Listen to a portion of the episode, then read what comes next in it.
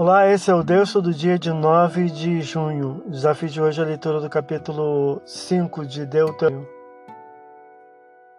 Com o prenúncio escrito ao final do capítulo anterior, Moisés inicia o segundo discurso, onde convida o povo a obedecer ao Senhor e à sua lei, retomando o chamado Decálogo, ou Dez Palavras, texto conhecido como os Dez Mandamentos, quase inteiramente idêntico ao apresentado no livro de Êxodo.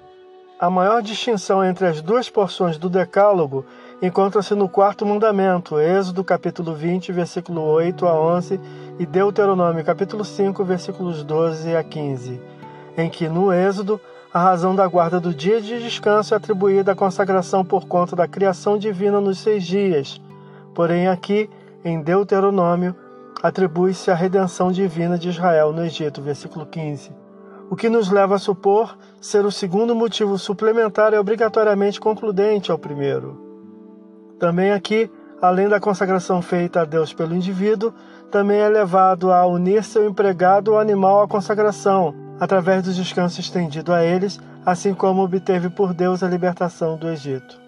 Como o livro é praticamente composto por repetições de leis, o texto de versículo 7 a 21 é quase ipsiliteris o texto de Êxodo, capítulo 20, versículo 2 a 11. Caso deseje retomar a sugestão de leitura do texto de Êxodo 20, poderá ouvi-lo no episódio de 11 de março deste ano. O progresso da civilização não dispensa tais mandamentos, diz McNair na Bíblia Explicada de 1983.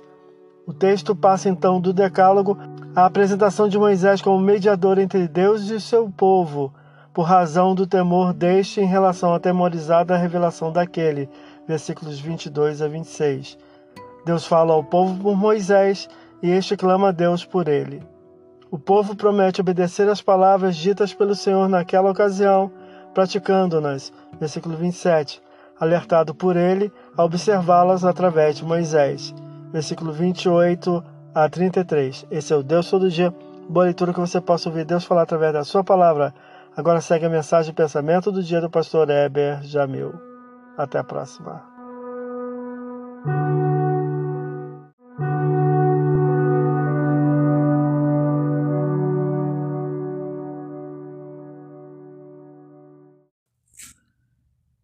Pensamento do dia.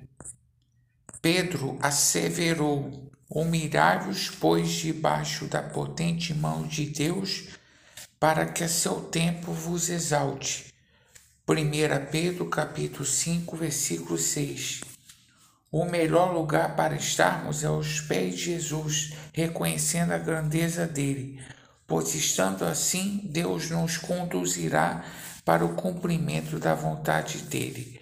Pastor Heber Jamil, que Deus te abençoe.